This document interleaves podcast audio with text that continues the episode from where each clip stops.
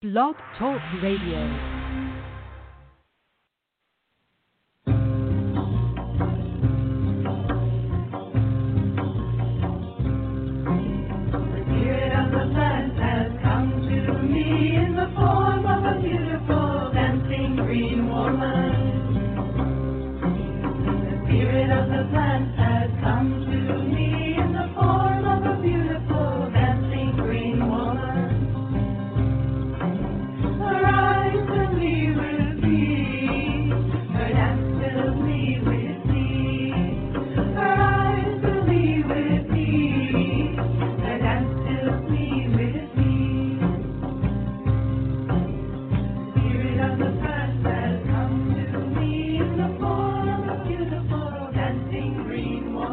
Hello and welcome. We're so glad to have you with us here this evening on Ask Herbal Health Expert Susun Weed, a two hour radio show each Tuesday night. Herbal medicine is people's medicine, simple, safe, effective. Please bring your curiosity and health questions. Susun will enlighten, surprise, and delight you.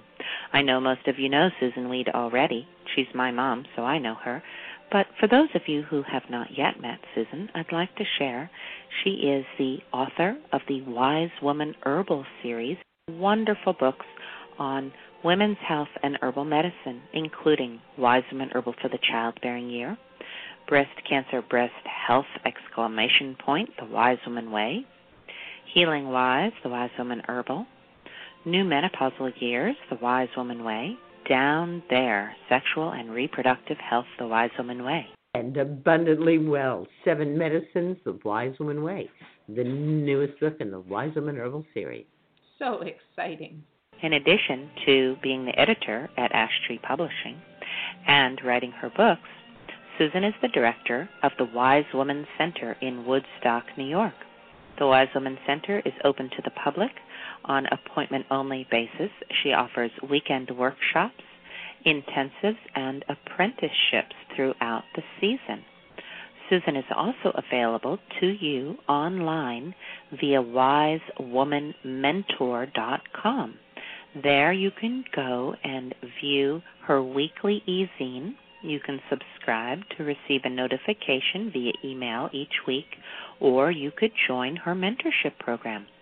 Susun also offers distance learning correspondence courses and online courses. At the wisewomanschool.com. Join us there for colorful, instructive, easy video courses, including Easy Herbal Medicine with Susun Weed, Happy Knees, a cancer diagnosis, adaptogens for long life, and Abundantly Well companion course, wisewomanschool.com. You can also just go to her website, susunweed.com, where you will find thousands of pages online with recipes, articles, art features, and so much more. Well, for now, let's see what Susun has to share with us this evening.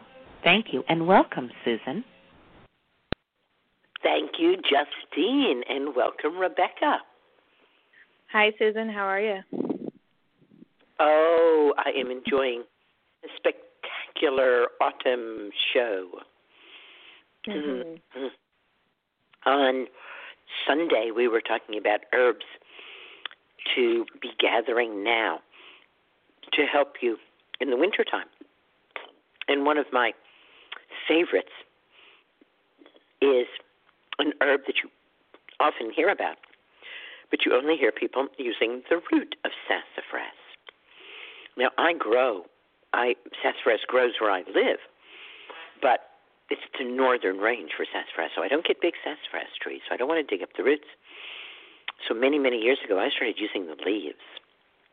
And right at this time, the leaves start turning the most beautiful orange color. And I, of course, associate the orange with strong immunity. I think of the belly chakra as the orange chakra, and I think of winter squashes and pumpkins and yams and carrots and sassafras leaves, which are held very low and fall to the ground, and I often pick them up off the ground, and I dry them, just let them air dry, and then I stuff a half gallon jar with as many leaves as is practical. I don't cut them up or crush them up, so it's not it's not really that many leaves in there. And fill it to the top with boiling water, and let it sit. And then I drink that hot or cold. And in fact, I found because there's mucilage in the sassafras leaves, I can pour cold, more cold water in there when it's empty, and just let it sit in the refrigerator for a few days, and it's good to go again.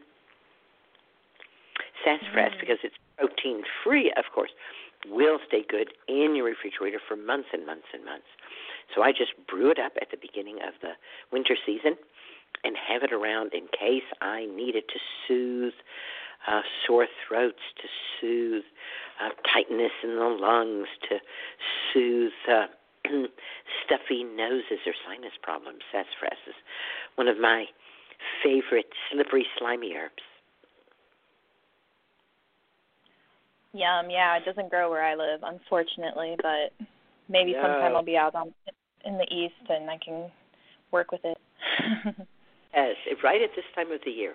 It's the perfect perfect mm-hmm. time. We were actually, of course, walking down the road to go see Boneset, um, herb that has um, really um, come into prominence here in COVID days. So much so that herbalists in China are now using Boneset. So American herbalists have been using Chinese herbs for a while now. Chinese herbalists are starting to use American herbs because um, Boneset has such a powerful and strong reputation for countering the flu, any kind of flu. Mhm. Yeah, I've been gathering lots of rose hips this last week. I went out to a site where we're thinking of moving the teepee that I have, and there were tons of rose hips out there, various kinds. And yeah, so I've been infusing them mostly in vinegar and some in oil. And mm. do you do anything else with uh, with rose hips, Susun? Well, you know, the rose that grows around me is a wild rose, and has lots of very, very small rose hips.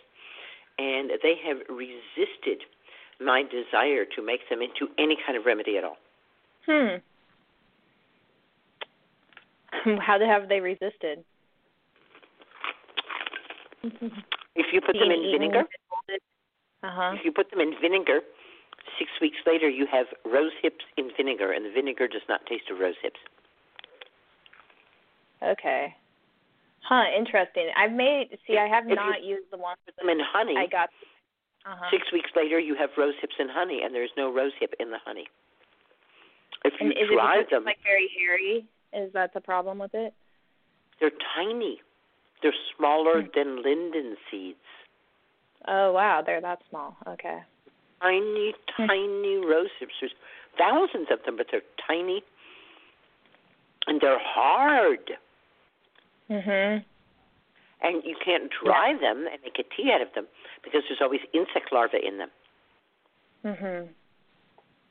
Yeah, I actually froze these ones before I put them into the vinegar just to kind of loosen them up. I've here they'll get like a little funky if you wait for the the frost to come, but I do like the the consistency of them after they have gone through a frost.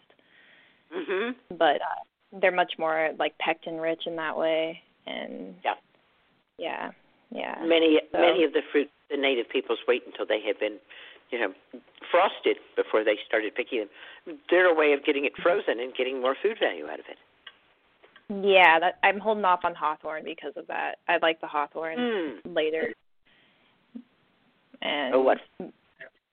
Yeah lots of good medicine this time of year though. I like like the very rich, colorful, you know, elderberries and um all the mm. different mm. berries, haws and hips and stuff, you know. I mm-hmm. got I got an amazing gift in the mail. Someone sent me bottles of herbal tonics that are being produced to be sold in stores. Mhm and there wasn't any price list or note or anything with it.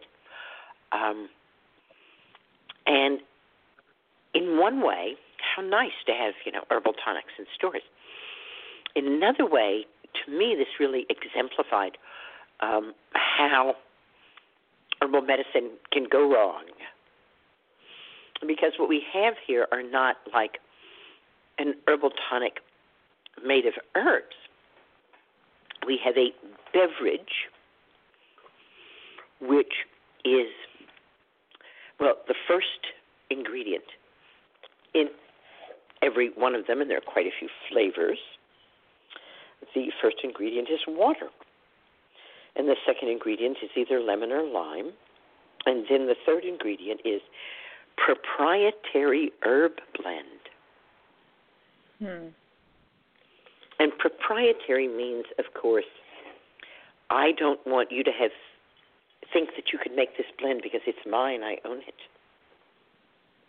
Mhm.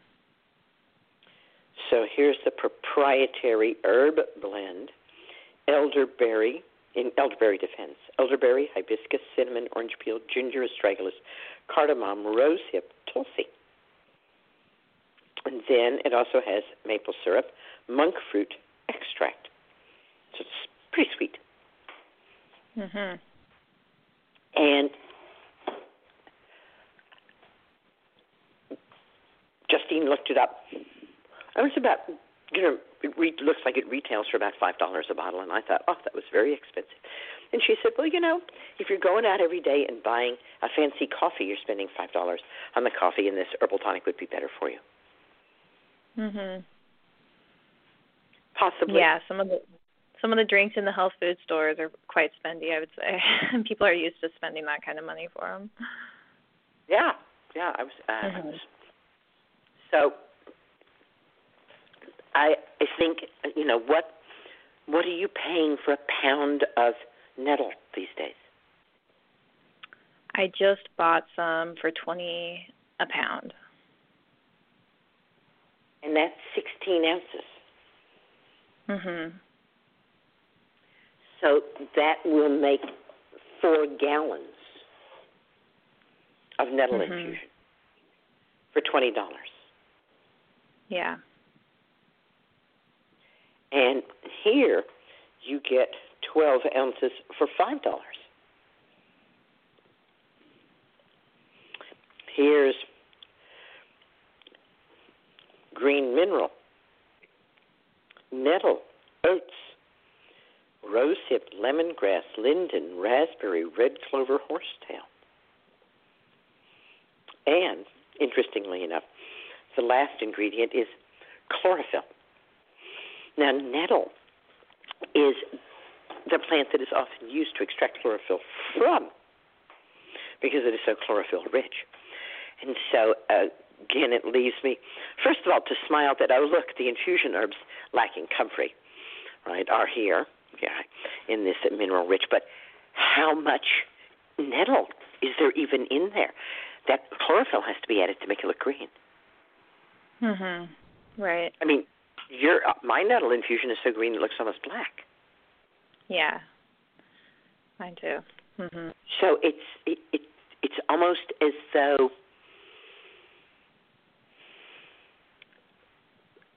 I, I sense the possibility that people will think they're getting something they're not.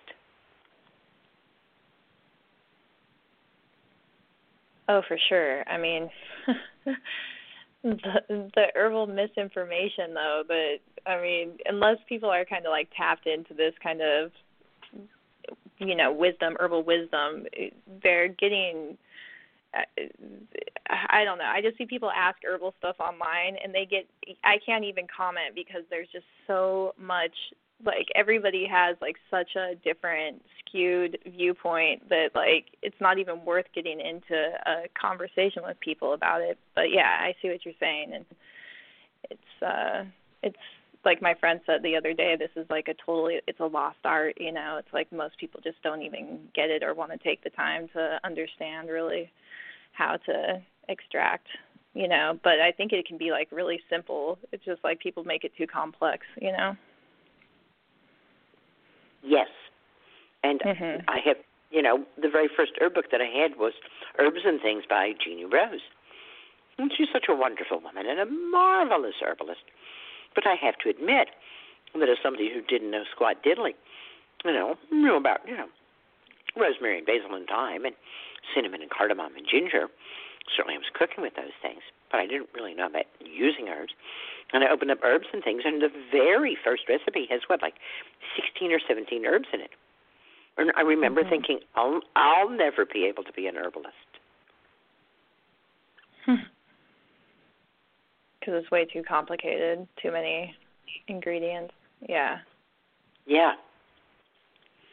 And, you know, I honor her for doing that and for, you know, giving me this, like, push to make it really simple for people. Mhm. We have a really interesting guest tonight. She is a spiritual business coach. Bet you never heard of a spiritual business coach. Coach. Her name is Beth Weinstein, and she works especially with entrepreneurs, healers, coaches, and leaders.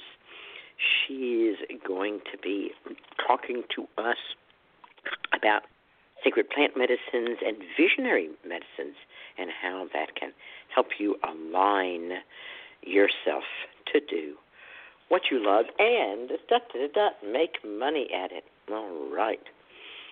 mm-hmm. I live uh, nearby the editor of uh, the art journal here, and of course I live in a, a chock-a-block art place, being Woodstock and even Saugerties, really. Um, huge numbers of artists. And um, I was over at our house. It was a small party, a gallery opening or something. And um, we got to talking, and she was telling me about how many you know people would have worked regular jobs and done some kind of art as a sideline and then decided I'm going to quit my job and I'm going to do my art and make my money from my art. And she says it's almost always doomed to failure because for most people, what's really important about their art is they don't have to make money from it.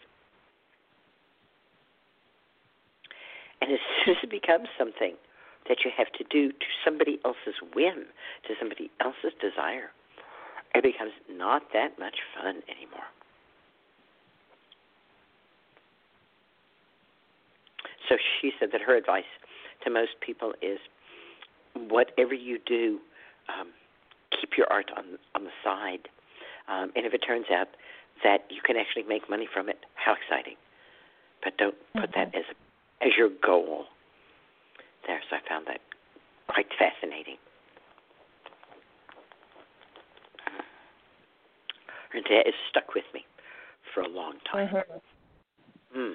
Well, So- it'll be interesting to hear to hear Beth and how she how she works it. And Exactly. Really Yeah. looking forward to it. Do we have any questions Mhm. tonight? yeah, we have a few people with their hands raised. If you have a question for Susun, make sure to press one, and we'll go to the first caller in the eight four five area code. Hello. Hello. Hi, Susun. Hi, Rebecca. How are you tonight? I'm wonderful. Um, your show is spectacular tonight. It hits on every point in my heart that is in my head right now. I want to talk about visionary medicine. And I, I'd like to start my story with a follow up from a couple weeks ago, I believe. I called in about, um, about a plant I talked to. Um, let me see if I can get my pronunciation correct. Symphyotrichum, uh, not cortifolium, um, ericoides, er- ericoides. I'm not sure how to say the second part. It's the downy heath aster. Okay.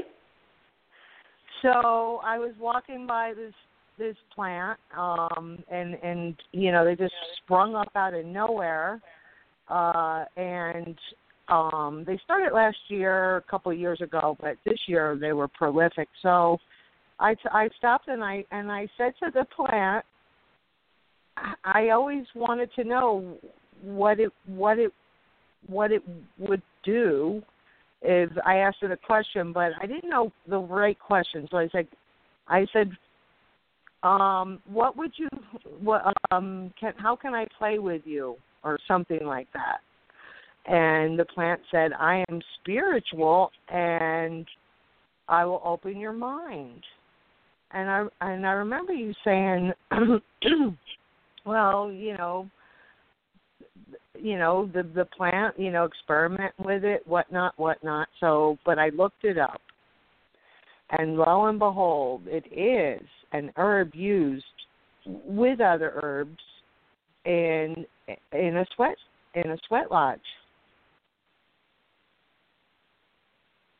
and so i i immediately knew it wanted to somehow heal my spirit with that word, I am spiritual. And now you're talking about the arts, which has been my love far and beyond any herb on this earth until my time of need, of course. And I feel somewhat embarrassed and ashamed, but not because I've learned to talk to the plants. And I want to thank you for that. You are the one and only one that ever got me into this subject, and I'm fascinated by it, and I can't wait to learn more about the secret stories that these plants have. Um, there's there's a seminar coming up on the American Botanical Council, I believe on Thursday, that discusses the subject in specifics to uh, a, a very uh, sad uh, subject, but um, that on the plantations, on the cotton plantations, cotton was often used to uh, protect against pregnancy, um, along with another flower. Um, cotton cotton does not protect against pregnancy. Cotton's well, an abortifacient. Cotton root is well, an abortifacient. Well, maybe that's the word. Maybe they were trying to be kind in their description, Susun. I knew you would know about this. I knew you would. And then I this ta- other I talked, flower. I talked to a woman Yes? of color at a herbal conference and asked her uh, if she would talk to me about the use of cotton root, and she Mhm. was very happy Yeah, to root. because Really? it's the root, right, of the cotton. It's actually the root bark.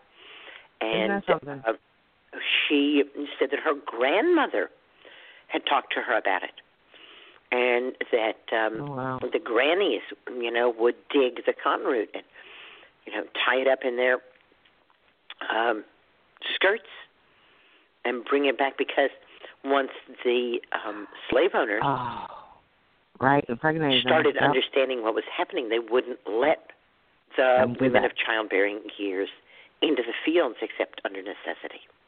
Wow. Wow. She had a lot to Isn't say about it. something?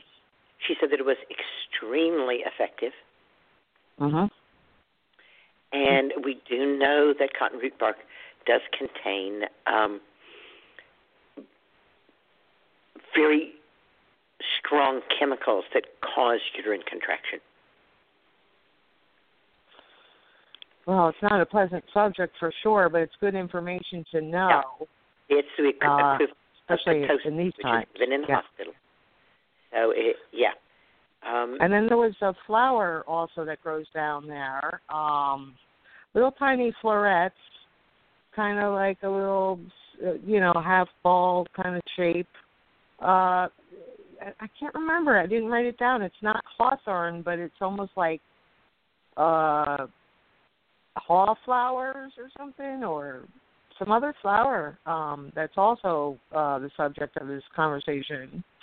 But that's not really what I wanted to talk about. I wanted to talk about the fact that this plant talked to me and told me how to play with it. how and- amazing!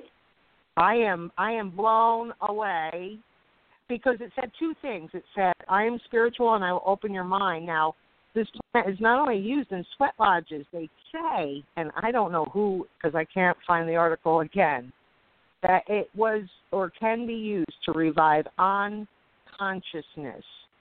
And I thought, whoa, talk about opening your mind, but I know that's not what it meant for me. I don't think so, but maybe that's another reason why they well that is one of the very special reasons it just it's so stimulating and um to give vision and insight um for whatever prayer or healing you need i suppose you know and what a beautiful gift this plant gave me i mean so succinct and proper like like a how do you do you know thanks for saying hi. Finally, I've been trying to get your attention. You know, like I couldn't walk anywhere without you know stumbling across the flowers.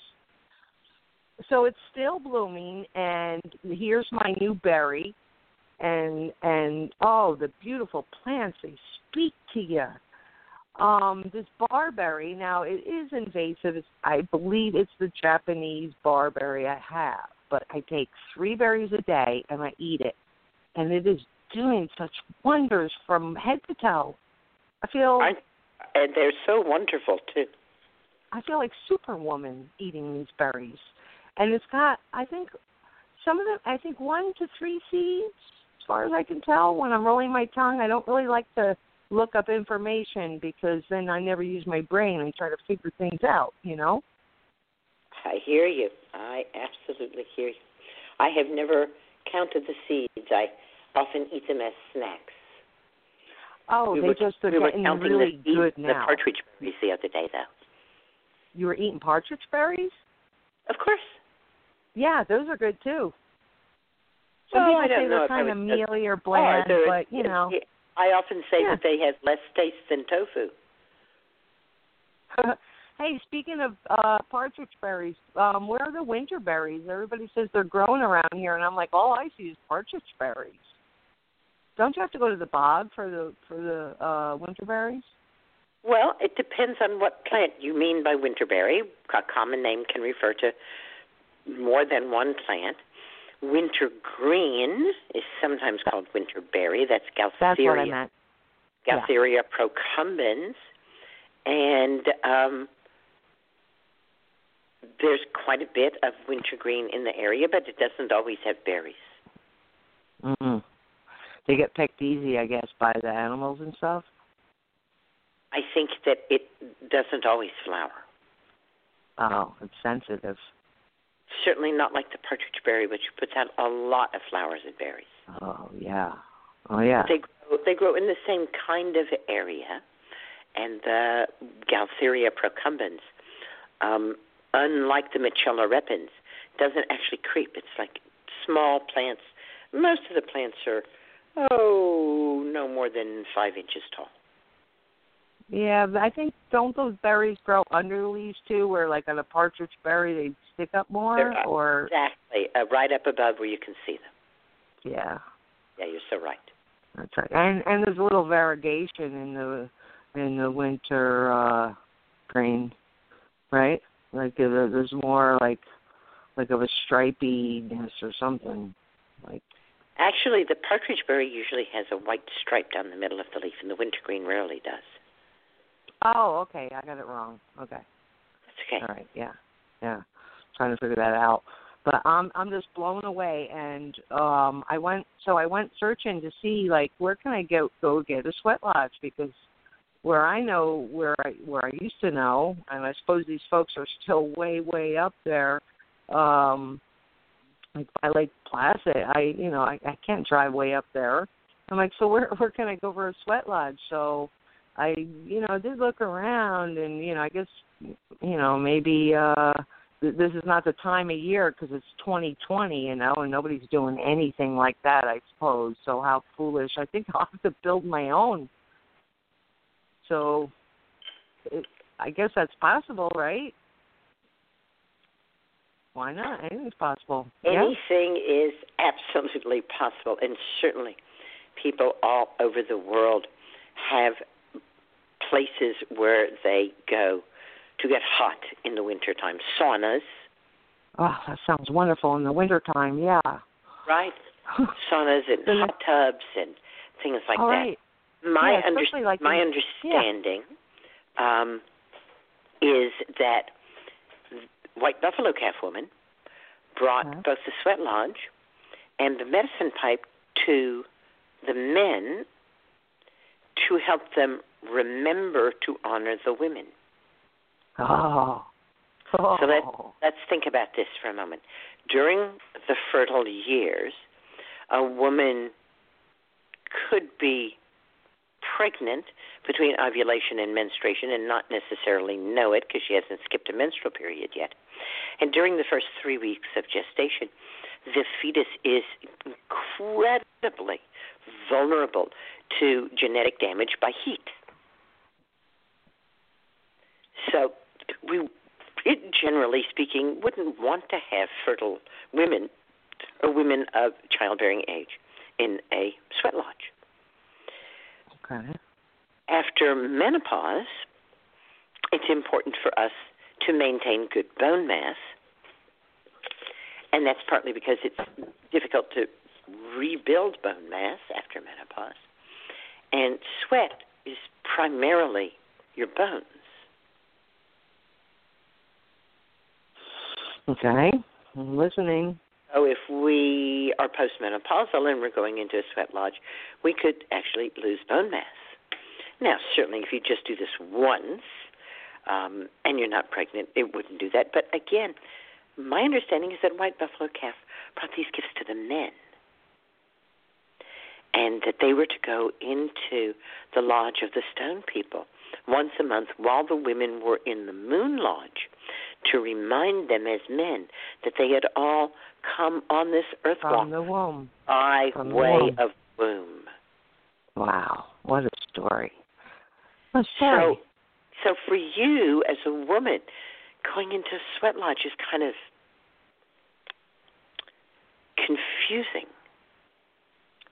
Well, it's funny because when I had the idea, I thought of a man's backyard that I would like to build it for, and I thought he should go in it. That was my thought. I was like, yeah, I'll build it on his property. So right, so right, right. Wow, the plant really does tell you what to do. Yeah, It's so funny. And this is a fellow I kind of like, but you know, something's not quite right there with the feminine. You know, he just doesn't quite. He wants to get it, but he's not quite getting it. The Uh, he other thing- claim. the Yeah, other thing that. I might do in a situation like this Uh-huh. was I might seed a dream. So that before I go to sleep, I say, I would like to have a dream of a life in which I was in a sweat lodge. What do you mean a dream of a life when you were in a sweat lodge? I mean, I've been in a I mean sweat lodge. I mean, exactly that. Mhm. I mean, you ask your imagination Oh. or your inner wisdom or the uh, Akashic records or whatever you name it to give you a dream about a time that you were in a sweat lodge. Oh, I see what you're saying. Okay, I see what you're saying. That's a that's good. That's I Mhm. could I could work with that. Yeah. And so that you can have that experience without exposing yourself to COVID. I I still feel propelled to build this little I I like a, maybe just like a one person lodge just for myself and try to create my own experience because oddly enough a neighbor came down and took a couple of trees and cleared stuff out and like showed me like I have this perfect spot and the rock people are all there with the ledges and it just feels so like such a sacred little spot. It's just calling me, calling me, calling me but I, I, you know, to get the willow and um, I, I, I would feel awkward without, you know, help. I don't think anybody can build one by themselves unless they were on like a big giant quest. But then again, you never know. You never know. I think I got a couple girlfriends that might pitch in. That, but that might be nice. Couple of girlfriends and me. Yeah, I maybe we could do something. I just I just feel like in the mood for trying that new life you just spoke about, like getting my getting my adventure back in my life. Uh I was an artist. Um I made some money off of it. That was nice. I could have went big. I just said no, I'm not selling my soul. And uh and now I feel awkward because I'm like that's really all I have, you know, like um that I'm good for as far as making money, I guess. But I am making my medicines and I'm I'm talking to the plants and I have 5 pounds of herbs coming to get me through the winter till March.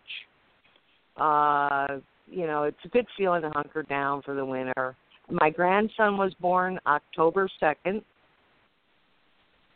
Yay. Congratulations.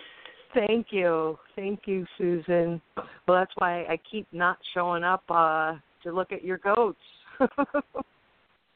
but I will. you know, and just wow, the the wind is blowing. It's a beautiful time in my life. Suddenly things make sense again. And and a lot of that has to do with my gratitude to, towards you and I thank you profusely and profoundly for all the gifts you've shared with so many people. And and and green blessings, Susun. Thank you. Green blessings to you too.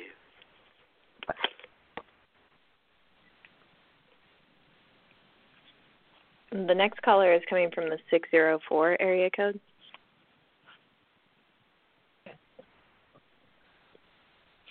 Hi, Susun. This is um, Adriana Gillespie and Christina Gillespie, Moretta Gillespie's daughters, and we're speaking for her because uh, her voice is very weak, um, and so she can't really speak. So, um, thank you very much for all your support to our mother over the years and uh, we'd like to give you an update on where she's at. Thank you. And see if you can help her. So, um, um, oh, we'll get there. We'll get the, there. um, the, the, that would be best. Okay. Uh, Mom wants us to tell you the latest infection that was diagnosed. Um, she has something, uh, an, um, an irritation up to her nasal cavity and around her nose and actually all over her face. And it's, called, called bacterium growth. Corrine bacterium. Cori C O R Y N bacterium growth. Corynebacterium growth. It's an overgrowth. Um, and it's really made her nose very, very uncomfortable and her skin very uncomfortable and everything feels very hot to her and really crusty and very irritating and on top of many other conditions which I can fill you in on if you'd like me to yeah, give you okay the the list of conditions um she's got her throat has continued to get very very dry very hardly any saliva burning throat um and uh, on fire as she says and her stomach is all fired up too um, and and does not digest. Bowel movements are very hard uh, for her, and um, she's lost a lot of weight. She's lost um, 30, 30, 30 pounds, and skin and bones. She um, skin, skin and bones, and she's got a spinal fractures, about five or six spinal fractures, seven seven spinal fractures uh, up and down her spine. Um, she got very very desperate not so long ago and uh, wanted hospice to come in and slowly take her out um help her. help her transition. And um recently she um you know i mean i think i think hospice is she keeps that on one hand as a definite possibility to leave this painful situation she finds herself in and very unable to change these uh, conditions. And and then of course she's I wouldn't say she's hopeful but you know she does have a will also to live that creeps in a little bit but most of the time she's pretty down about um the situation.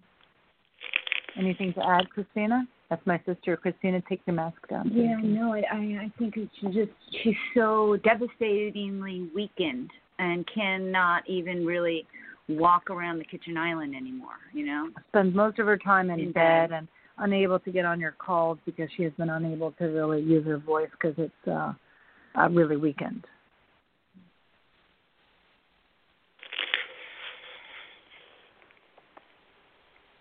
I hear you. So, Over the past year or so, a variety of seemingly small things have clustered around your mom and have ultimately um, brought her to where she is right now so that she can't walk around the kitchen island. She can't speak on the phone. She has an in- infection, at least one, um, that is hot, and her mouth is dry, and she's, if not in pain, certainly in great discomfort. Yeah.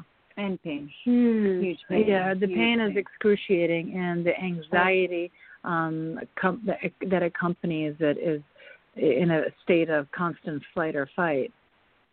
Some And- and the- reading and reading depress- poetry And the depression of being in this spot, of being where she is, having been such a vibrant woman, to be in this spot is harder for her. So it's and also my inability to use herbs because they're mostly in Yeah, and she can't use herbs because they're in alcohol. not always. She doesn't use them. Yeah, but it's just it comes so Everything burns her throat. so even slippery elm Even slippery elm is giving is not working for her anymore. and um what's it called um, Uh, marshmallow root. yeah marshmallow Yeah, which is those wonderful. so devastating and all have the pills that lozenges Yeah, the uh, slippery elm lozenges. that she I would make up Mm. myself She would make them up herself. That all of those are great. Just- none of it's working. it's like like insulted by this um the bone Osteoporosis, No, no, no. Assaulted by the muscle relaxer. the muscle relaxant and Cipro and you know things like that. Cipro and muscle relaxer. She took the muscle relaxer and you know, and then she took Cipro because she had C Took difficile Cipro four months later. Four months later, and um, you I know, completely shut me out. she, she feels like For those really set her mouth back. Yeah. Only two days of it though. She took two, two Three days, Two to three days. two to three days of Cipro to um, combat uh, E. coli infection, and she took a few um, pills of the Muscle. muscle relaxer because her back was in such bad shape, and she felt that that really set Can her she back. tolerate honey in her mouth? Can she, honey? Yes. No, she's saying that honey is is uh, even burned, right? Yeah, you, yeah. I wish I could. Yeah, she says she wish she could. Because that used to help my throat and everything. Mm. They- That used to help her throat, the honey. Yes, it would help her throat a lot. Mm. Unfortunately, she can't do it Sweet, now. She sweet is the first taste. Mother's milk tastes sweet. Mm. Sweet is the taste most associated with love. When we love someone, we call them sweetie or honey. And when our body will no longer tolerate sweet, um, then a very strong message is coming through. Because sweet is the taste of life.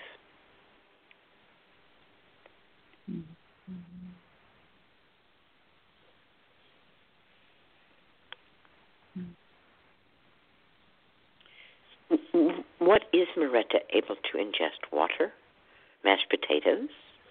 Yes, she um she she sips on water and ice um throughout the day. She has um mashed potatoes, she has avocado, she has a soft boiled egg, Yogurt she has yogurt, uh goat Beef. yogurt and and beef beef. puree. beef, Beef beef puree. puree with uh, flaxseed oil. Tiny amounts now. Tiny amounts. That's her, yeah, yeah, that's her diet. But also, um, tell her the uh, did the dandelion She did dandelion today before she ate yogurt yogurt and Wonderful. and mashed potatoes. and mashed potatoes. Yeah. And, Hooray uh, for the mashed potatoes. Yeah. Yeah, and say that I had a doctor prescribe some antacid pills. She had a doctor prescribe Prilosec. Prilosec antacid, trying to take some of the burning out of her um Throat. stomach, and It made it worse. and um she felt it made it worse. And today she had dandelion before she ate, and um she felt that that kind of calmed things down. I'm so happy to hear that. a, a, a big thing is her digestion and being able to have a bowel movement on her own. Um, so that's been um, a bit of a struggle. That's what she has had. I guess. Yeah. So It if doesn't have any sound like she's eating enough to have bowel movements. Mm, Yeah. that's part of it, probably. But she gets And, uh, and no up. one has ever died of constipation. Mm. I had an apprentice who had six bowel movements a year. Wow. Uh, hmm. That's amazing. And So I, I don't think that we, especially given that her digestive system is not real happy, I don't think it bears tinkering with. Okay. She's eating very little. She's making use of it. Um, she'll have bowel movements when her body needs to have bowel movements. Okay. But it bothers her um because she feels like everything's just piling up on top of something in her stomach, so there's no room for it. And so she was wanting to have No, Well, maybe you're not actually talking about her stomach then. no, Are we talking about her something that's above her belly button or below her belly button? We're talking about the intestine. intestine. Okay, so we're not talking about her stomach at all. We're talking about her intestine. So Prilosec wouldn't work at all because it only works in the stomach. How about that? Yeah, they were addressing her burning throat. Right, um, which is mouth. the uh, stomach acid. Right. But then she also had this sort of almost IBS type of intestinal, you know, stopping of the motility um, action going on here, and then that would make her really no, I can, uncomfortable. I can pass that. She can pass gas. And that's usually the question. If you can pass gas, you're usually okay. Mm.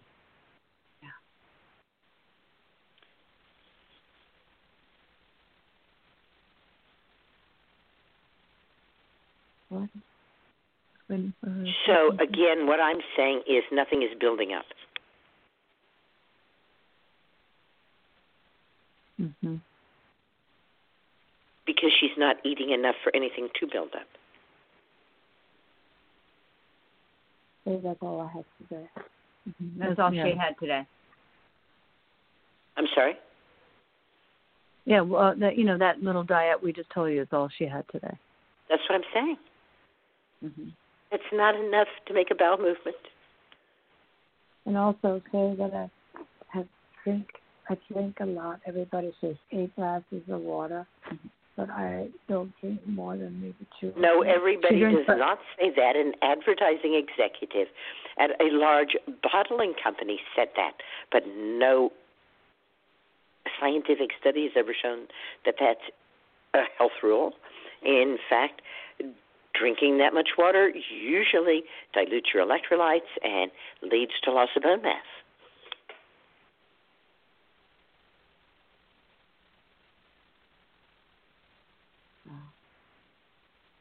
So how much should you drink? How much should she drink? Active people generally need no more than a quart of liquid a day. Hmm. And that's all liquids. You know, Wow. in a study done in Edinburgh at the beginning of the year, in which they looked at the hydration capabilities of a variety of different liquids, water was near the bottom in terms of hydration. Very difficult to hydrate your cells, which, after all, are protected by fat with water because fat and water don't mix.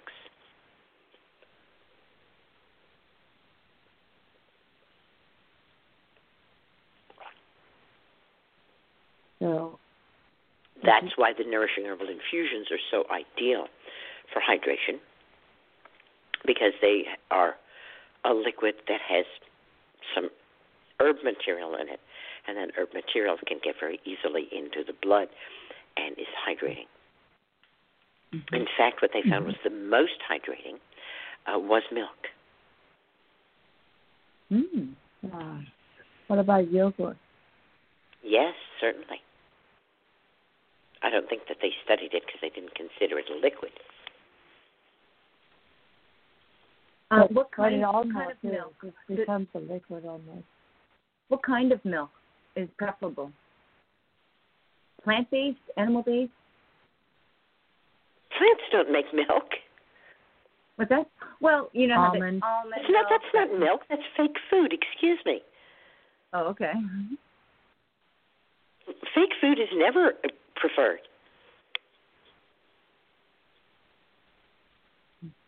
What kind of milk? Cow, sheep, goat? What can you get that's good quality, that's organic, that's grass fed? Oh, you know, Um, I guess we can look around. I'm sure we Mm. can get anything. no, we can't. Oh. With the tell, ask her what she thinks of goat yogurt as a liquid. How about goat yogurt as a liquid? Goat yogurt is wonderful. Yeah. And sheep yogurt, is that good too? Or only goat? No. I'm I'm not that hidebound. Mm-hmm. Yogurt can be very helpful if it's made from good quality milk. It's not a matter of the kind of animal, but the quality of the milk. I got you. Ask what else I could be eating that she would. Is there anything else that you would suggest to mom's diet? And the gums in my. The gums in her mouth are very, very sensitive. She can barely brush her teeth. She has to do it with cotton balls. Can she drink bone broth? Yeah, she Yeah, does that she's every doing day. Wonderful. That's excellent. Can she drink any nourishing infusion? Which ones would you? Uh, she does um marshmallow. Ask her what you recommend. What do yes, you recommend? marshmallow is not nourishing. The nourishing herbal infusions are nettle, comfrey leaf, red clover, oat straw. And then I usually include linden in my rotation because it's such a great anti inflammatory. Okay, Linden. oat straw. And any of those Okay. heated up with some mil- milk and a tiny bit of honey would make good hydration. And perhaps because the honey is diluted into the milk and the infusion, um, it will not irritate her mouth. Mm. And it sounds so nourishing. Okay. Yes, exactly.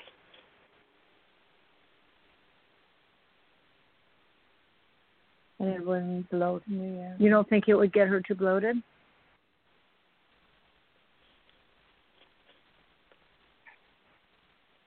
I'm not exactly understanding what oh it my is God, that not you're getting. getting- Um, just uh, would she uh, get bloated in her belly um, from the milk? She's asking. Why would milk make one bloated? I don't I know that was her question. Yeah.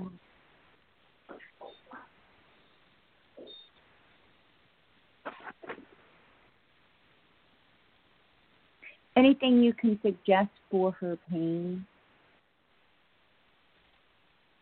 Tell me a little more about the pain.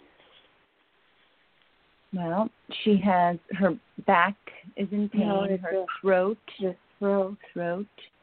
So when you say her back is in pain, Swallowing. are the nerves of her back in pain? Are the muscles of her back um, in pain? Um, does she have that pain equally all the time? Is it worse on exertion?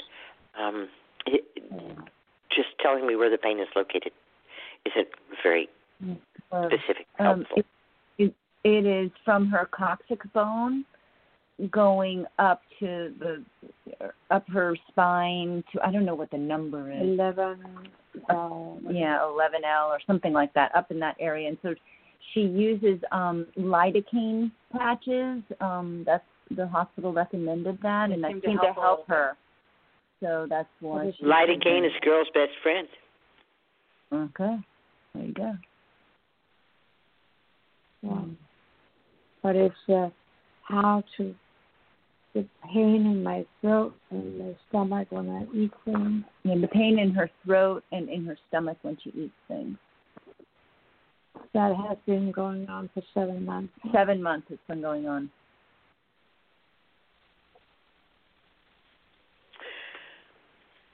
Pain in your throat it makes- can be a symptom of of esophageal cancer. Or what? Esophageal cancer. yeah, but it's they ruled that out. Good. How, how do you how do you how do you screen for it? I have my uh, You have to do a biopsy. dye. She did a CAT scan without contrast dye. No, but I also went to the eye, nose, and throat doctor. And they did a cut. And uh and then she also went to an ENT and they did a culture. cut that in my- And the culture was able able to rule out esophageal cancer. I, I don't know, but, but she's just saying. I guess it was. It did. It did at that time. Oh, really? okay. It did at that time. Did they use the word? Did they say it rules out esophageal cancer? Yeah. You're on the phone. You can know what I'm saying? I'm looking for the word. I'm looking for cancer, but it's not. Yeah, he he was looking sort of like uh, with some kind of apparatus. I don't know what it was, and said, uh, I, I don't see anything bad here. Wonderful.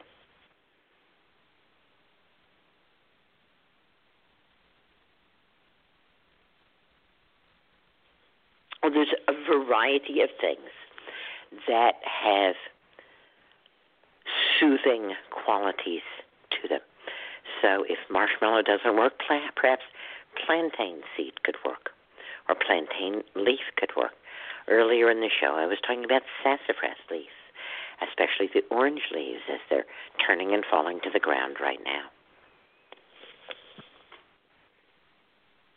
Anything else? Um, she's not sure if she can do those. Is that what you said, Mom? No, I mean, Oh. how do you get them? Oh, how do you get them? You go outside and pick them up.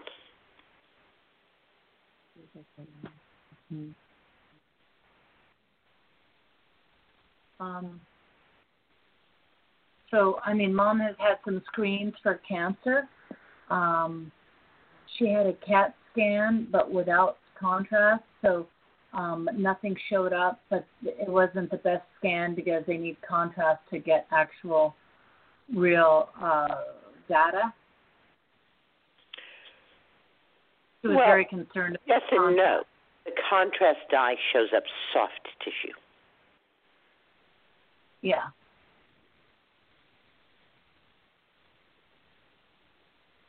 And cancer's not soft tissue. Do you do you think that the contrast dye is a um, thing that's um, terrible for the body to if you have to check for cancer? Your eyeball. Let's ask ourselves a more appropriate question. Which would be more problematic for your body, contrast dye or cancer? Cancer. Cancer. Then it's worth using the contrast dye to rule out cancer. Because let's just say devil's advocate, it is cancer. Oh my God. No, No, if it is. No, no, let's say no, but I'm just saying if um I think mom is so afraid to find out if it is cancer that it's so ending, but it's not necessarily ending, is it? Yes, it is. But how can I uh, ever get Elizabeth Kubler Ross taught us that we all have an expiration date. She rather amusingly said your expiration date is stamped on your left buttock in a place where you cannot see it. And as she said, some people who have a diagnosis may be told that their expiration date is at this and such a time, but in fact, none of us really know when our expiration date is. So, what I tell people about, you know, testing for cancer is if you would treat cancer, then it's worth testing. If you wouldn't treat cancer, then it's not worth testing. If you would just die of the cancer, then it's pointless to have a test. If you're not going to have surgery or chemotherapy or radiation, then why even find out about it? Mhm. I don't know enough about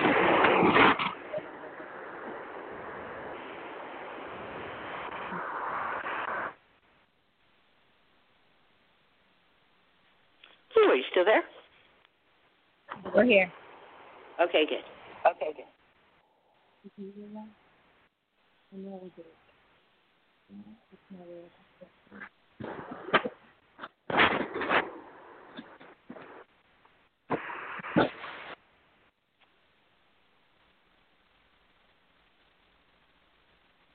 Are you still there? Yeah. We're here. Okay, wonderful.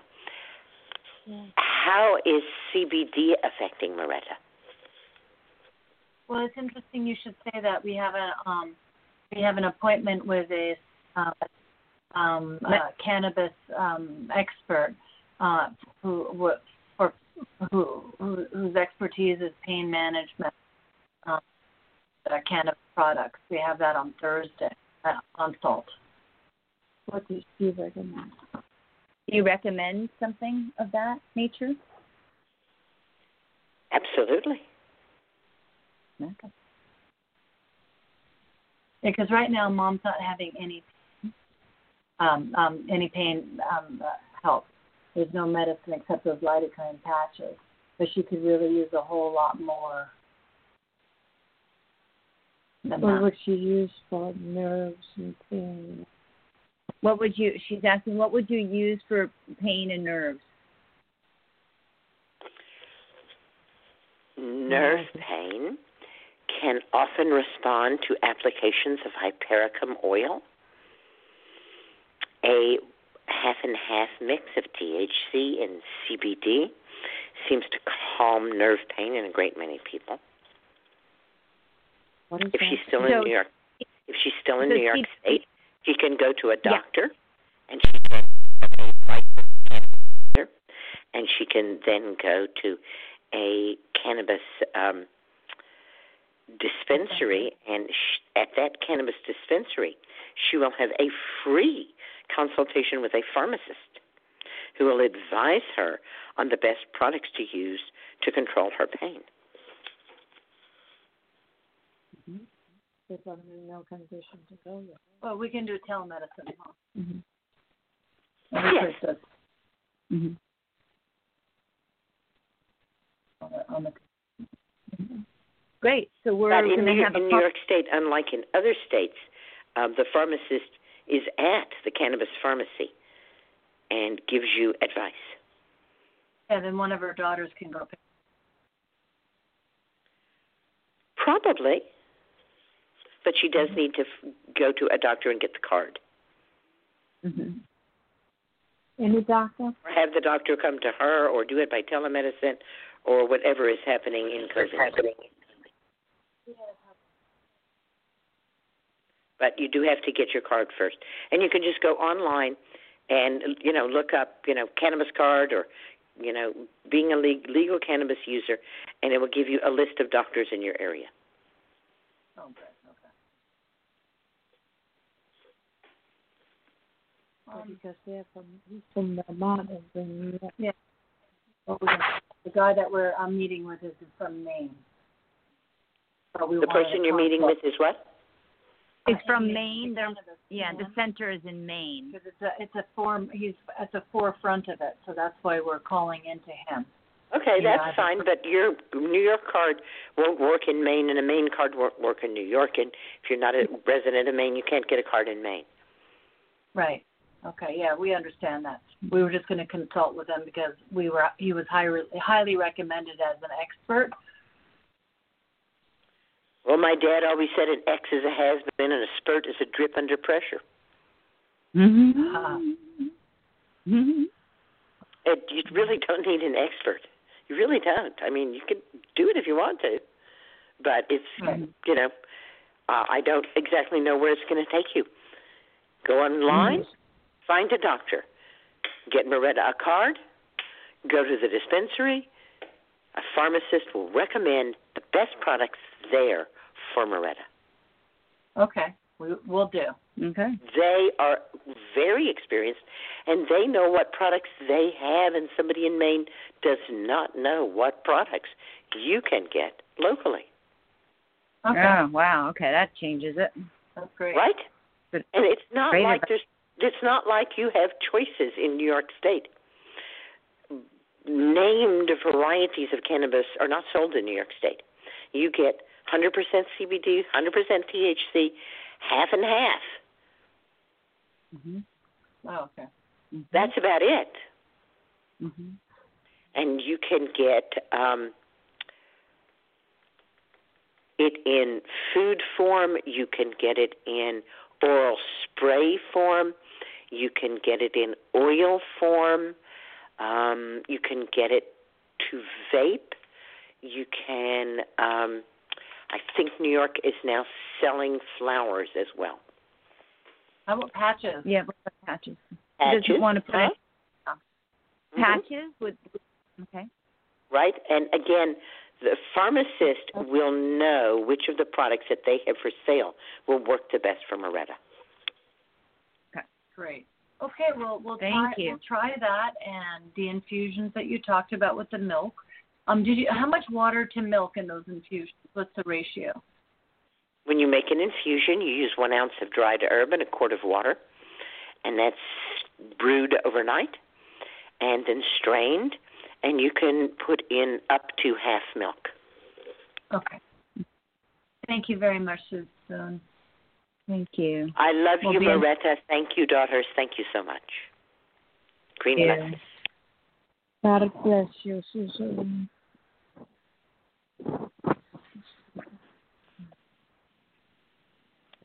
There you All go. right. Good night. Good night to them. And we'll go to our next caller in the 516 area code. Hi, Susun. It's Kimberly. How are you? Hey, Kimberly.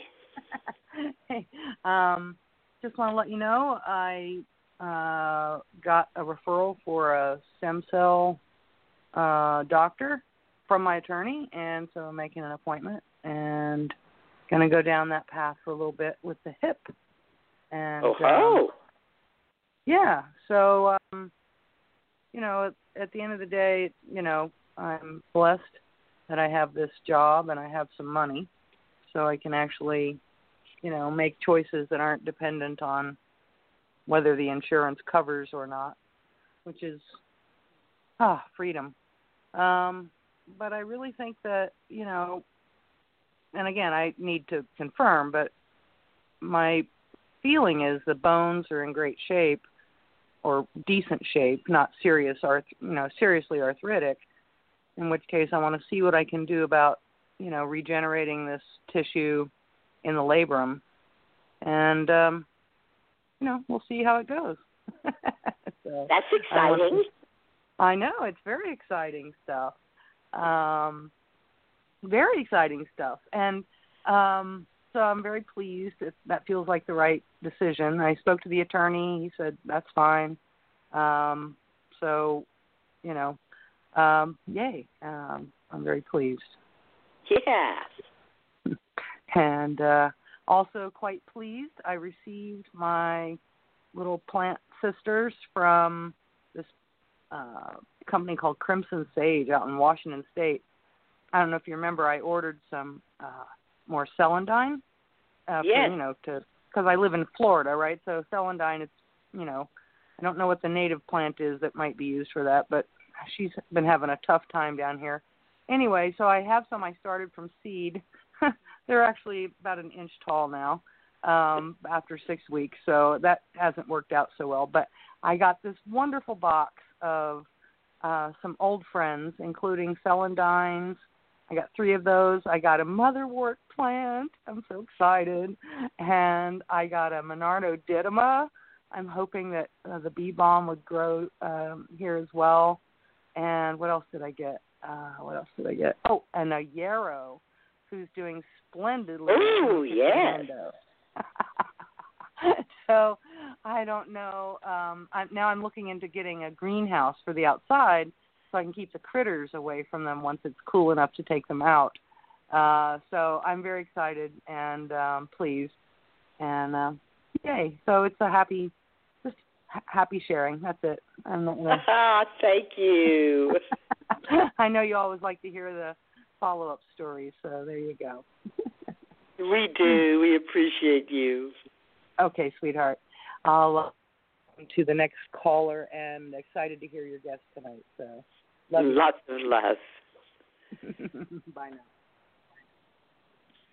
The next caller is coming from the 207 area code.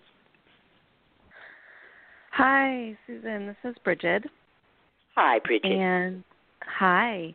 I had a um, just a couple questions um, tonight about words. Two words that I've I've just am curious on. Um, if you can uh, give me a little more insight on, maybe from the wise woman tradition perspective. One word being um, stagnation, and the other word is essence. Um, we had talked uh, about a month ago, actually, on this program, and our conversation kind of ended with this thought of essence coming from Plato or Aristotle um, as meaning unchanging. And I did a little research into that and looked up essentialism. Um, so, but when you said that, I was kind of like, oh, well, what does that even mean? Like, is there really anything that is unchanging? Isn't like, doesn't everything change? And so that was my kind of question on that one. And then the question based on the stagnation, I just hear so much in herbalism these days, like, oh, stagnant blood or stagnant um, processes or stagnant intestines, and and almost like it is maybe related to the whole cleanse detox mindset. But I was wondering um, if you had perspectives on that you would like to share on either of those words. Basically, what stagnant means is unmoving, yes? Yeah. So stagnant water is water that's not in a stream, it's not bubbling up from a spring. It's unmoving. So to be stagnant means to be unmoving and fixed. I don't truly think that we can ever talk about stagnant energy because I think the definition of energy is that it is moving. Mhm. The five elements theory, which is used in Chinese medicine, is old and complex and is translated into English and leads us astray. We were talking Mhm. about hot and cold, for instance, this Sunday. And we were talking about overheating and overcooling and how we have to be careful when we're working with Chinese terms and concepts because hot does not necessarily mean what we think it to mean in the same way that kidney doesn't necessarily mean what you think it means. Mhm. So if someone says that there's stagnant energy in the kidney, what is really going on is kind of um,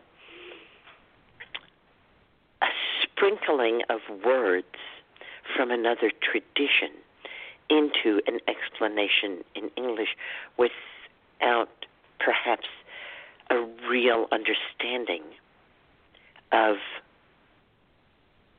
what those words actually mean.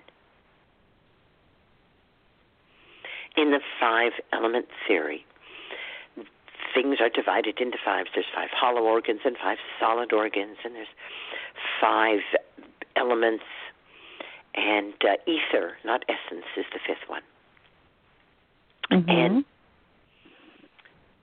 energy moves in various patterns from one organ to another. And when the energy is not moving from organ A to organ B, but bypassing it and perhaps sending the energy to organ C, then organ B is not getting the energy it needs, and so it's not as active as it could be. Anytime we're talking about life and living processes, um, nothing can be stuck, nothing can be toxic, nothing can be stagnant, as you so correctly Mm-hmm. say. And these are Mhm. terms that are used, again, in a system of healing in which they don't necessarily mean what you think they mean. So, who's Mhm. saying this? Who's saying this is stagnant? And what do they mean by that? And how would they remedy it? Right. I think a lot of people, you know, are saying, "Oh, well, um, you know, like lymph could be stag have like stagnancy um so maybe it's not flowing as well through the body as it should be or constipation would maybe be people would relate that to a state of stagnancy or um people I will would say stagnant blood and again it's like, constipation like stagnancy in any way at all. yeah okay Large yeah intestine- okay Large intestine takes the energy out of the food. When there's not enough energy in the food, it's going to stay in the large intestine a longer amount of time. mhm And so it's almost the Yeah. opposite of being stagnant. It's the large intestine doing its job very well. Mhm. Yeah, and or and I've even heard like that symbolism, that um metaphor of it being like, oh well, you know, your if your blood is stagnant or like pooling, it's almost like the river is flowing and getting stagnant or like sludgy, and that's where it starts getting connected to this thought of cleansing or whatnot. So I was just, you know, Yeah, exactly. it didn't sound Exactly. So- right to me. so again, I just What is what is in your blood and where is it going? We have a serious problem if there's a lot of sugar in your blood. Right?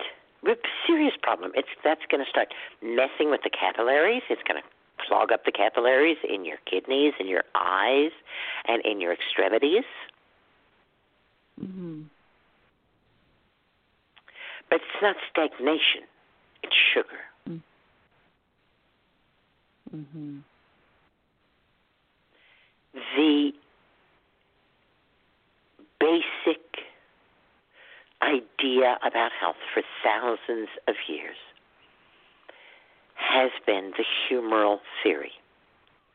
The idea that blood, black bile, yellow bile, and mucus are the four elements of the body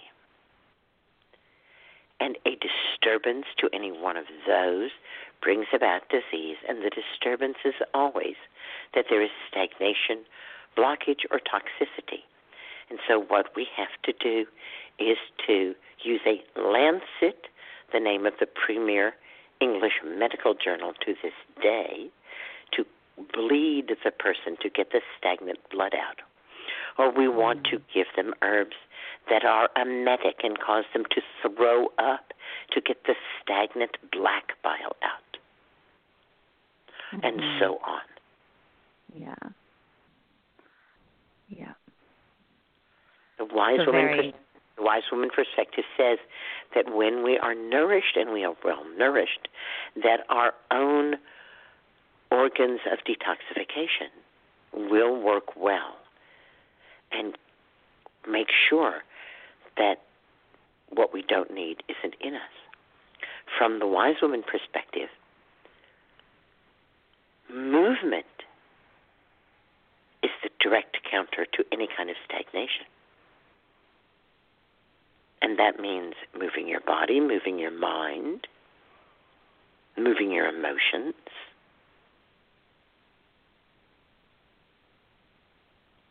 Right? The deadly emotions are the ones that you get stuck in.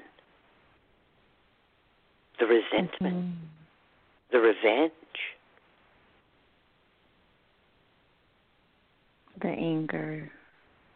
anger is very lively.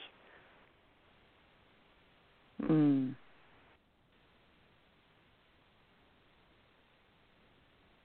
You can turn it into resentment, but anger itself is not resentment. You can turn it into revenge, but anger itself is not revenge. I see. Anger is more of the motion of the the release or the movement of the emotion. Yes. Hmm. Cool. Thank you. And what was the first word? Essence. We had been talking about flower essences, and you kind of dropped the hint of like, you know, the word essence, you know, kind of stems from this belief of unchanging. It's like an unchanging um aspect Yes, the idea that thing. that which is that which is ephemeral is of the body and therefore is worthless, and that which is unchanging is of the spirit and essential and therefore important. Mm. So when someone hears the word flower essence, they think the most spiritual, unchanging part of the plant. But that's not what a flower essence is at all. Mhm. And even, you know, more importantly, why should unchanging be better than changing? Right. And deeper down under that, men are seen to be unchanging and women are seen to be changeable. Therefore, women are not to be trusted. They are dirty and earthy, and men are the only ones who have any chance at all of getting there because they don't change. And this is part of the rationale that kept women from learning, that kept women from professions, that even up until about a 100 years ago kept women from having bank accounts. Mhm. So I find the whole concept of essence to be very anti woman. Hmm. And of course, as an herbalist, I don't use flower essences because, as far as I'm concerned, they promote and feed um, the worst disease on this planet. And that disease is the belief that matter and spirit are different. Uh, yes, there it is. Hmm. If matter and spirit are different, then we can do anything we want to matter because it doesn't count. Hmm. It doesn't matter. Right. Yeah. We were talking this weekend about animism, the belief that everything in nature is animate. Plants mm-hmm. and the rocks and the waters and the trees and the wind are, are imbued with the ability to communicate with us.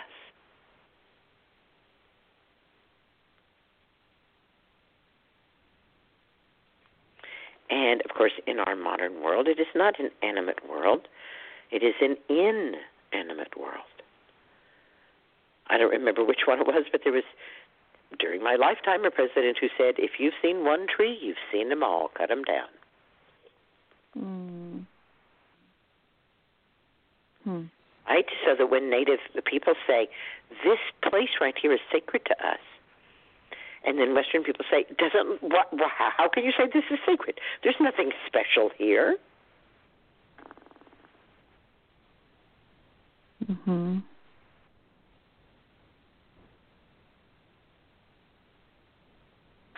I see.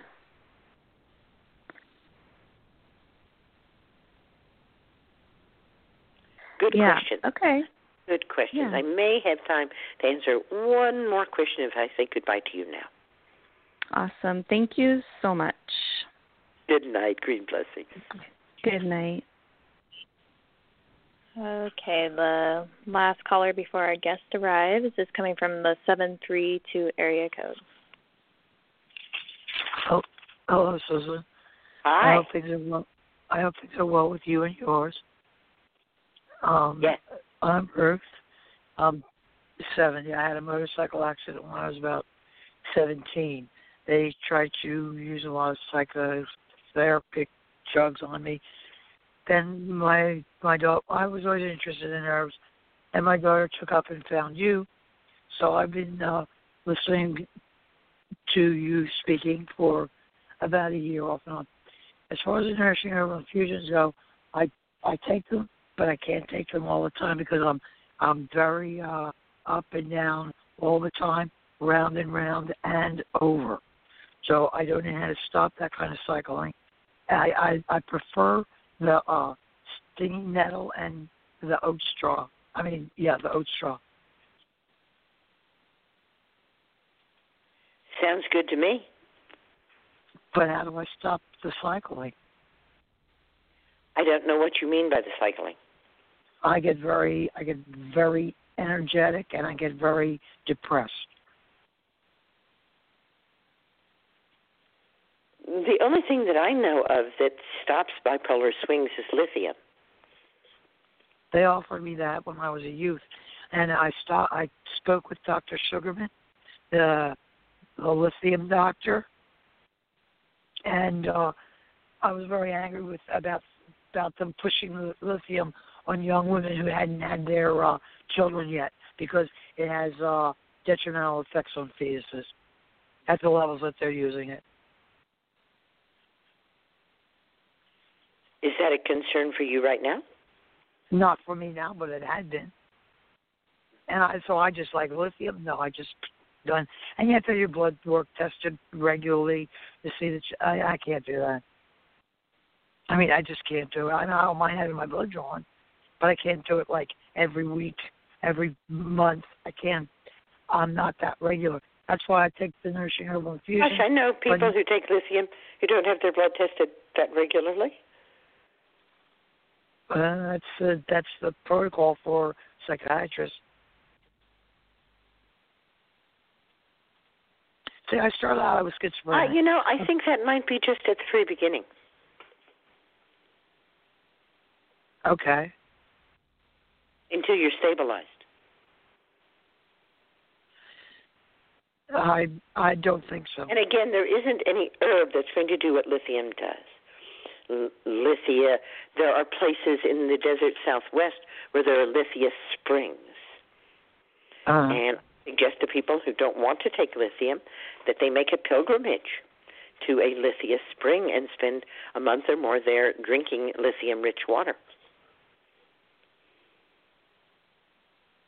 Oh well, this sounds interesting. That's something I would like to do. And I may be in a position to do that more recently because uh, I'm starting to get myself uh, back to uh, what I was. What I haven't to understand is when you're getting older and you may not be getting well. Then, if you are getting well, then you're back to where you were when you're about 17.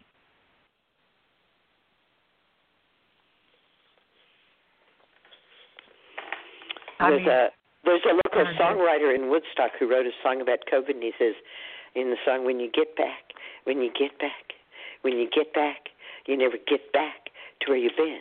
You only get back to where you're going. well, I guess that's what uh, I was saying there. And really, gosh, I don't think they could pay me enough to be 17 again. I'm so happy I'm well, 17. I was I was very I large when I had my. not want to turn back the clock. I am just thrilled. And uh, Rebecca is our guest here. She is. She's here. Good. I'm going to oh, go ahead and introduce her. Thank you so much for your call. Dream blessings. Good night. Dream blessings, Susun. I'll speak with you another time. As a spiritual business coach, Beth Weinstein helps current and aspiring spiritual entrepreneurs, healers, coaches, and leaders align with your purpose and grow your business so you can help more people create consistent income and have a business you love working from anywhere on earth using her experience growing multiple businesses, including three of her own, along with neuroscience backed methodologies, spiritual teachings, and practical business action plans. Beth offers a multidimensional approach to help you move past limiting beliefs, overcome obstacles, and grow your business in a successful, impactful way. She guides you in a step by step process to grow your business using a co creative approach, combining practical business coaching and heart centered marketing strategy together with a spiritually based mindset training and manifesting work. Beth Weinstein is the founder of the Psychedelics, Sacred Medicines, Purpose, and Business Free online conference. She was the co creator of the Music is Medicine Festival and Urban Ceremony, a mind, music, body, spirit festival with a musician, East Forest. Beth Weinstein has spoken on multiple stages, podcasts, and summits, been featured in the New York Post, Huffington Post, Shape Magazine, and more. Welcome to the show, Beth. Hi, Susun. Welcome. Thank you for having me. I'm so happy to be here. I am so happy to have you here. You're doing such amazing work. I hardly know where to begin. Is there something special mm. you'd like to talk about? Sure. Um, well, you were recently a featured speaker, an expert speaker on my psychedelic sacred medicines purpose and business series, and and what um, a good time actually, I had with you. Yeah, yeah, you were. It was great. Um, the series is actually um, still in a replay period, so it is available to watch. You can still see Susun's amazing interview where I heard a story about you that I've never heard before about your history. Um, yeah, so we could talk uh, about this intersection. It seems to be a really big growing topic to talk about, um, you know, different psychoactive plant medicines and psychedelics that are here to help us in our um, healing and expansion of our consciousness. If we want to talk a little bit more about that. Absolutely. Yeah. Yeah, so um, you know, essentially, I hosted this big series recently, and it was about the intersection of, you know, working with psychedelics and sacred plant medicines to help us heal this place in our heart that feels that we um, are actually here for a larger purpose. Meaning, you know, a lot of people, I believe, especially in our Western culture, seem to be kind of caught up in um, the rat race of survival in, especially in America. And you know, what I found over you know my 30 years experience of working with psychedelics and being on a really deep spiritual path and you know, on um, a path connected very deeply to the earth and, um, you know, the plant kingdom, that these medicines tend to open us up to a new perspective of life and perspective of, um, you know, having a deeper level purpose that aligns with our heart and our soul, as well as living in more harmony with the planet and um, you know and the plants and the animals and you know um, the all you know to to step into this place of that there is no separation that like you were just talking about um, previously about you know matter is spirit and there is no disconnection. Um, so I found that over the years, this is something that the mainstream media was not discussing when they were talking about all these, you know, new scientific findings about the the ability for psychedelics and sacred plant medicines to help us with, you know, PTSD, depression, anxiety, you know, mood disorders, um, you know, even drug addiction, alcoholism. And, you know, I wanted to explore well, what about everything else? You know, what about life beyond PTSD?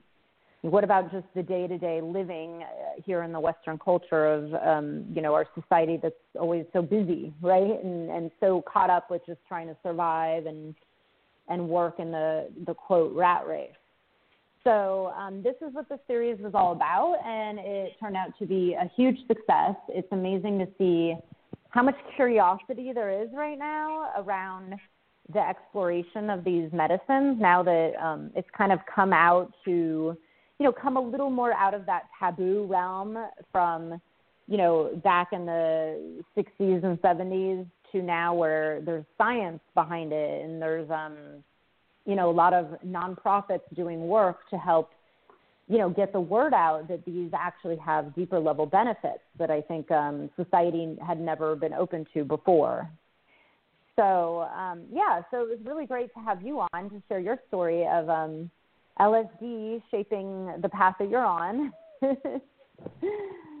um, yeah. So do, yes, in do fact, I said that I, I felt that uh, the psychoactive plants, including LSD, um, have shaped Ah. American herbalism and have made it very different than herbalism in any other country. yeah, it's, it's really fascinating, right, to see how, and I believe, and I don't know if you've noticed this as well, but I do believe the more that people work with these these plants, the more people become open to the idea that, oh, well, wait a second, there are plants to heal us that might actually be better for us than you know the the doctor that wants to give me four pills.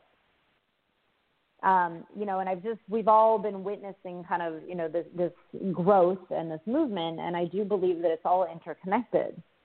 You know it's like coming back into our hearts coming back into our bodies you know being more connected like um you know being more connected with the earth like our ancestors were um and I feel like for so long in this this kind of Western culture in America, there's been a disconnection. And so, you know, this exploration of, you know, what else do these medicines open us up to besides, you know, having a trip? um, so yeah, yeah, no, it was, um, I and it was a beautiful discussion with you, hearing, um, you know, your your n- unique perspective around, you know, the the growth of herbalism and, um, you know, the the fact that I think there's more and more people looking for quote I I, I quote alternatives, you know, to our system that maybe isn't hasn't been serving, hasn't been working so much. Um, yeah, so, do should we? Uh, do you have questions or for me or? well, so you know, people might be getting the idea now that if they're going to come to you as a um, coach for a Mhm. spiritual business, that the first thing you're going to have them do is take some kind of psychoactive plant. And I think they, I think that might be the wrong idea. it is the wrong idea. Um, no, so what? It's it's interesting. So I have been um, a business coach for many years, and I call myself a spiritual business coach because I I do infuse a lot of my deep spiritual beliefs and practices into my coaching. You know, it's not all about marketing and writing emails or doing doing doing you know because uh, the you have to i believe you have to have the masculine and feminine of you know the co-creation aspect meaning connection to your heart connection to a deeper mission connection to the divine energy that that feels that it's pulling you in a direction um, the reason why i started discussing That all sounds good. What's the male part of it? the male part is to me um, the doing, meaning like yes, you know, if you want to reach a large group of people, you know, and help more people on this planet, it does take some work to get yourself out there and, you know, let's say in a public way. Like, for example, you're doing blog talk radio. This is a way It's you're a woman. to. There's no male part of it at all. I have Oh, well, no, there's no male part of me. I am female, female. Mm, yes. Yes. Well, I'm speaking about more the the energetics of um, you know the the, The energetics not, of action are female. mm, I am not going to ascribe activity to male and passivity to female. Oh, true. Yeah. Well, yeah. This is just uh, the way I've been describing the the mix of staying in your heart and actually Not getting good into for action. women. But you're right. Good for women. We have our own way of being active, and when we try to mimic men's ways of being active, it doesn't work as well for our hearts as Mm. women. True. Yes, you have a point there. yes. Um, you know, I'd used it more as an analogy to describe the fact that, you know, business does take some effort. You know, whatever that means. Um, because I Yeah, well, I, so does being a mom. Of course. Yes. That's very active. Lots of what women Yeah. do is very active. Making dinner requires some effort. Doing the laundry, changing the sheets, taking care of uh, of a family, that all requires enormous effort. Mhm. Yes. And it's a lot. Yes. Yes. It is a So lot, not- and I, and I love. I don't know if you remember the bumper sticker from back in the '60s. This is every mother is a working mother. Mm, mhm. I don't remember it because I was not alive yeah. then. So, but so uh, what I say to women is, you're already an entrepreneur. mm, that is true. If you're running a Yeah. family, you're already an entrepreneur. Exactly. You already understand inventory and, um, you know, ordering and scheduling and a lot of important things. Of course, of course. Yes. Yes. Yes, and this is not to discount the work that women do. It's um, you know, I've used it more as a an analogy, but maybe I need to rethink that analogy. But I think so because those are the kinds of analogies like bad is black. Oops, that's used as an analogy all the time, but it has not gotten us in a good place. Mm, definitely. No, you're correct. Yeah. Um, so I think I think that the, that um, these things are you know uh, subtle, but because you're working with with women, I think they're they're really really important, and especially um, I find that these kinds of things come up when we use psychoactive plants Mm-hmm. Mm-hmm. because, because they seem um,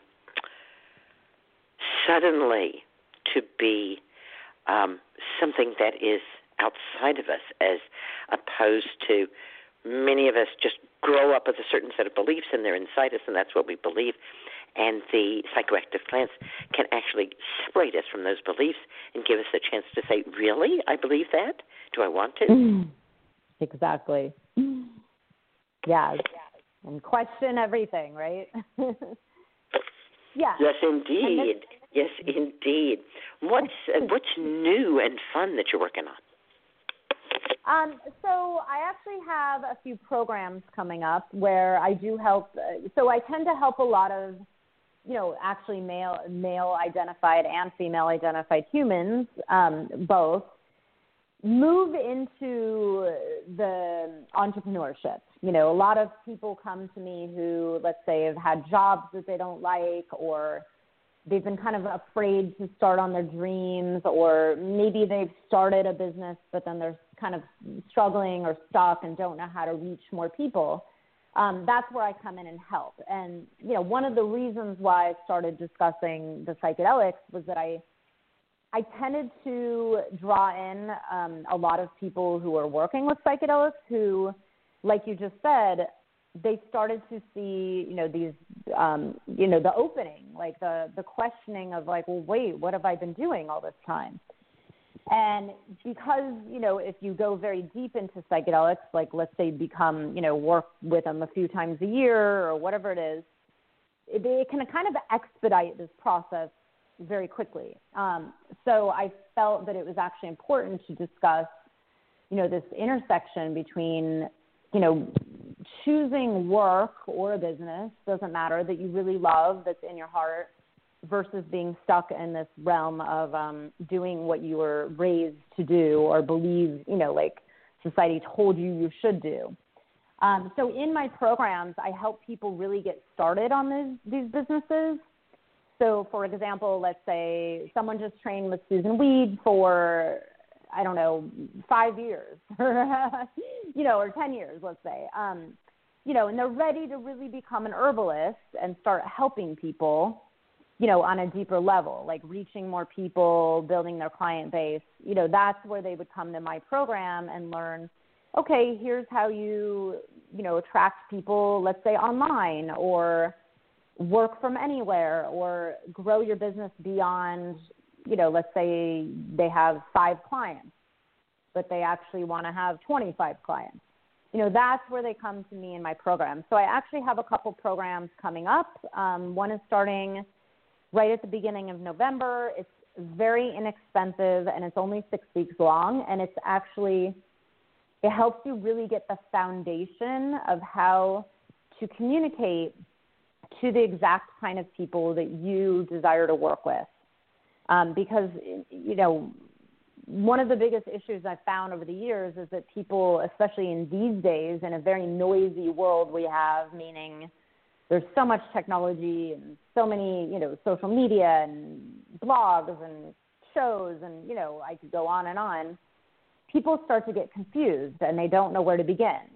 You know, they think, oh, I, I must publish a book first or I must have 10,000 followers first. And it's actually, um, it's a lot more simple than that.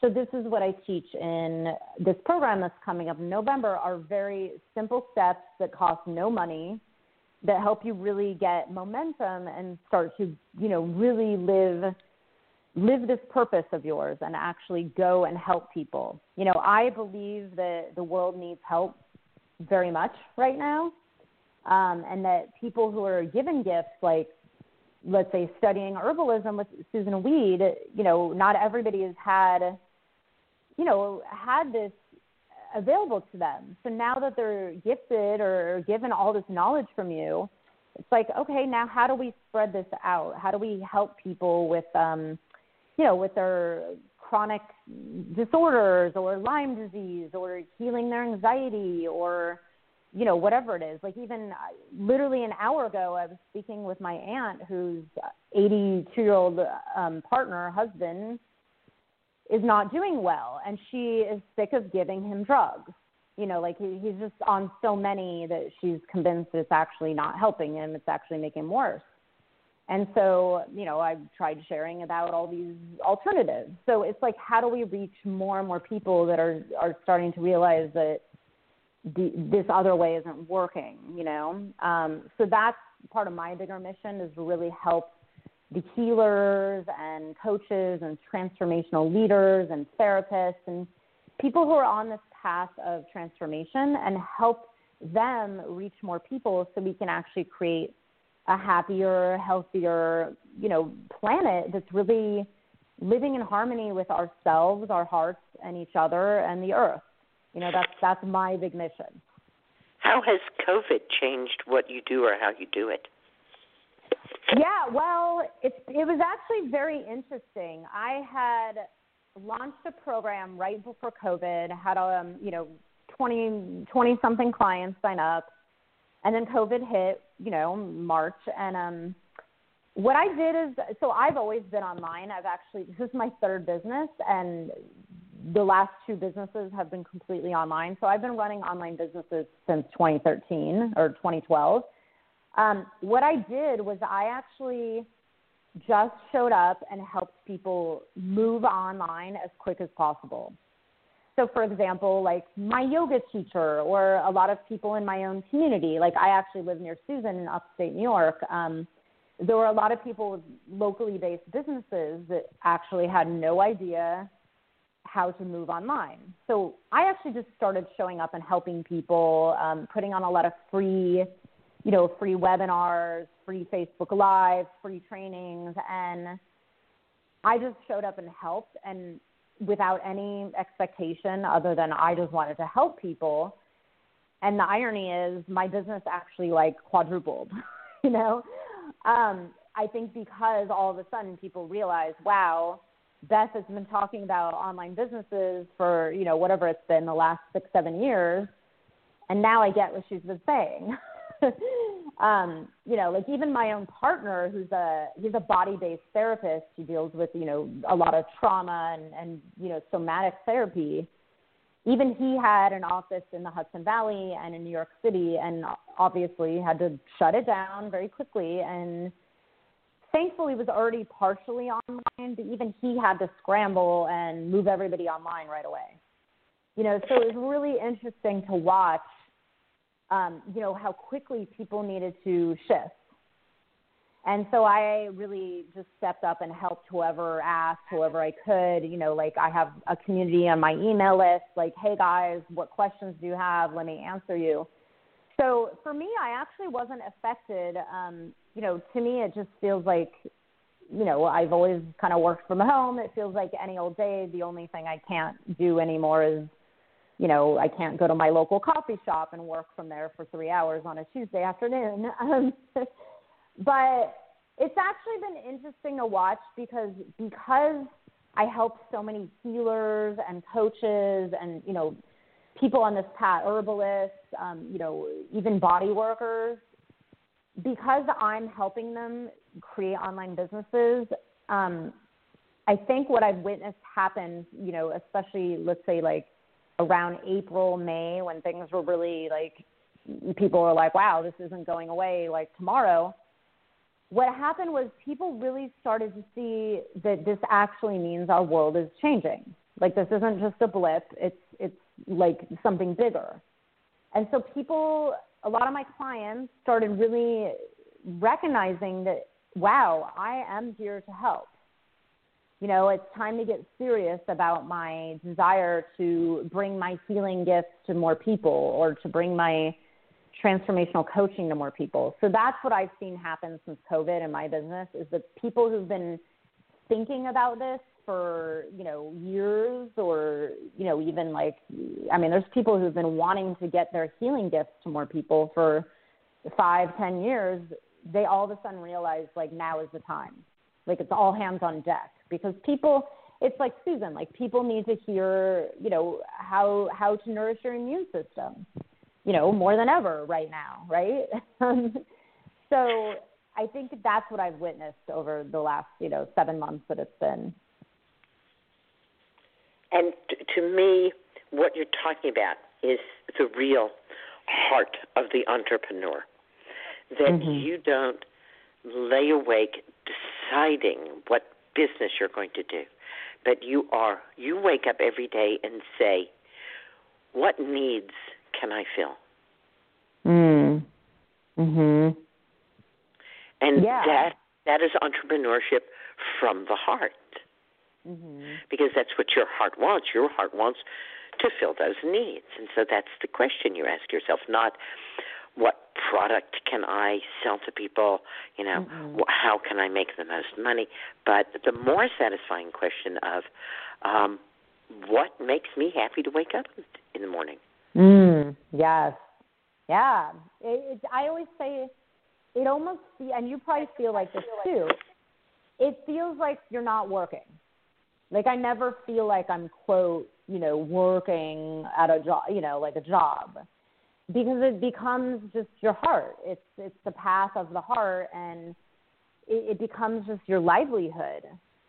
And I I agree completely, you know, none of my clients are ever driven by the money. I'm never driven by the money, but the what happens when I believe when you're more connected to your heart and this deeper level, you know, whatever I call it divine, you know, like the divine guidance, the divine purpose that's pulling you, you know, the more you follow that, the money kind of just comes, you know, mm-hmm. without even trying, quote unquote, you know, it's um, not to say it's always magical, of course, but I make more money the more I just show up and listen to what is guiding me. You know, like even the recent summit that I did this year and the one I did last year, which were both around this intersection of psychedelics and purpose, I actually didn't know why I, you know, like I just kind of was being told to do this over and over and over.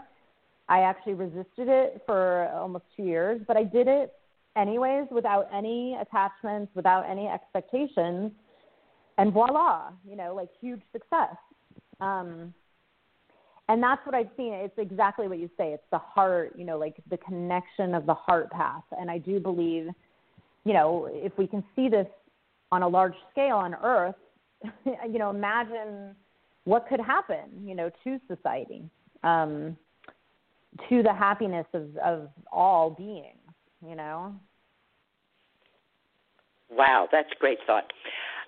Tell people how they can get in touch with you and grab your free training, three steps to get clients and grow a thriving coaching, healing, or purpose based business that you love. Yeah. So I can be found all over the internet at Beth A. Weinstein. So it's bethaweinstein.com. I have, um, like Susun just mentioned, I have a free training that's all about how to start and grow, you know, a healing, coaching, or any other similar spiritually based, purpose based business. Um, in this training, everything I teach is a free way of growing this kind of business. So I don't believe that it takes money, you know, or um, thousands to get clients. It actually just takes learning these simple steps. And I've actually had people start and grow businesses just from this free training. So there's a link. Um, I think it's on your blog talk webpage, but it's on my website, right on the landing page, just bethaweinstein.com.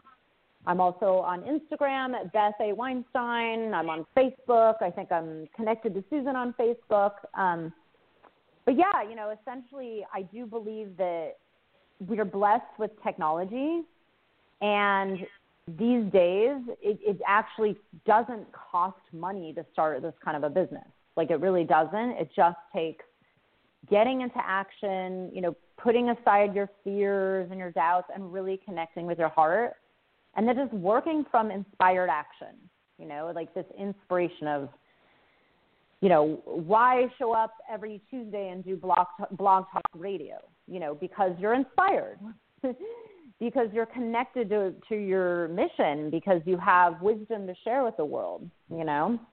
And that's what i see for so many people is this this is the time you know this is the time for you know people on this path to really step up and and help you know and and stay connected to what we want to see on the earth as a whole i am so thrilled that you are out there helping people make what seems to be the terrifying leap from getting a paycheck to living. Mhm. Yeah, it can feel very scary. so thank you for being there, being that coach, Beth Weinstein, mm-hmm. Beth A. Weinstein. And I want to ask you what you'd like to leave in the hearts and minds of everyone who's listening. Yeah, well, it's like what you just said about stepping into that kind of scary. It can be a, it can feel like a scary process, but I I have this motto that's it's kind of um it's about like you know I say all the time mission over ego, meaning you know everything is either love or fear, and if you step into this place of love, you know really connect your heart and just take little baby steps you know imagine what kind of you know world you can create like helping one person at a time you know influencing others teaching them your wisdom and i always say you know it's not worth the wait any longer because we don't have time to wait. You know, there's so many people that need your help, that need your own, you know, your your unique medicine to share. Just, you know, now is the time to just step up and share it. You know, we're clearly seeing this played out on the world stage right now. There's a lot of people who are looking for help, looking for alternatives, going through a lot of anxiety and depression, and you know now is the time to help one another and um, really create a, the world that we want to see. So that's what I would say is you know little baby steps to push through and, and really step into the place of inspired action from the heart. Beth A. Weinstein, thank you so much from my heart for helping to reweave the healing cloak of the ancients. And Rebecca, herbal medicine as people's medicine. Yeehaw and hooray. Everybody, green blessings. Talk to you next week. Thank you. Good night, everyone. Good night. Good night. Good night. Thank you.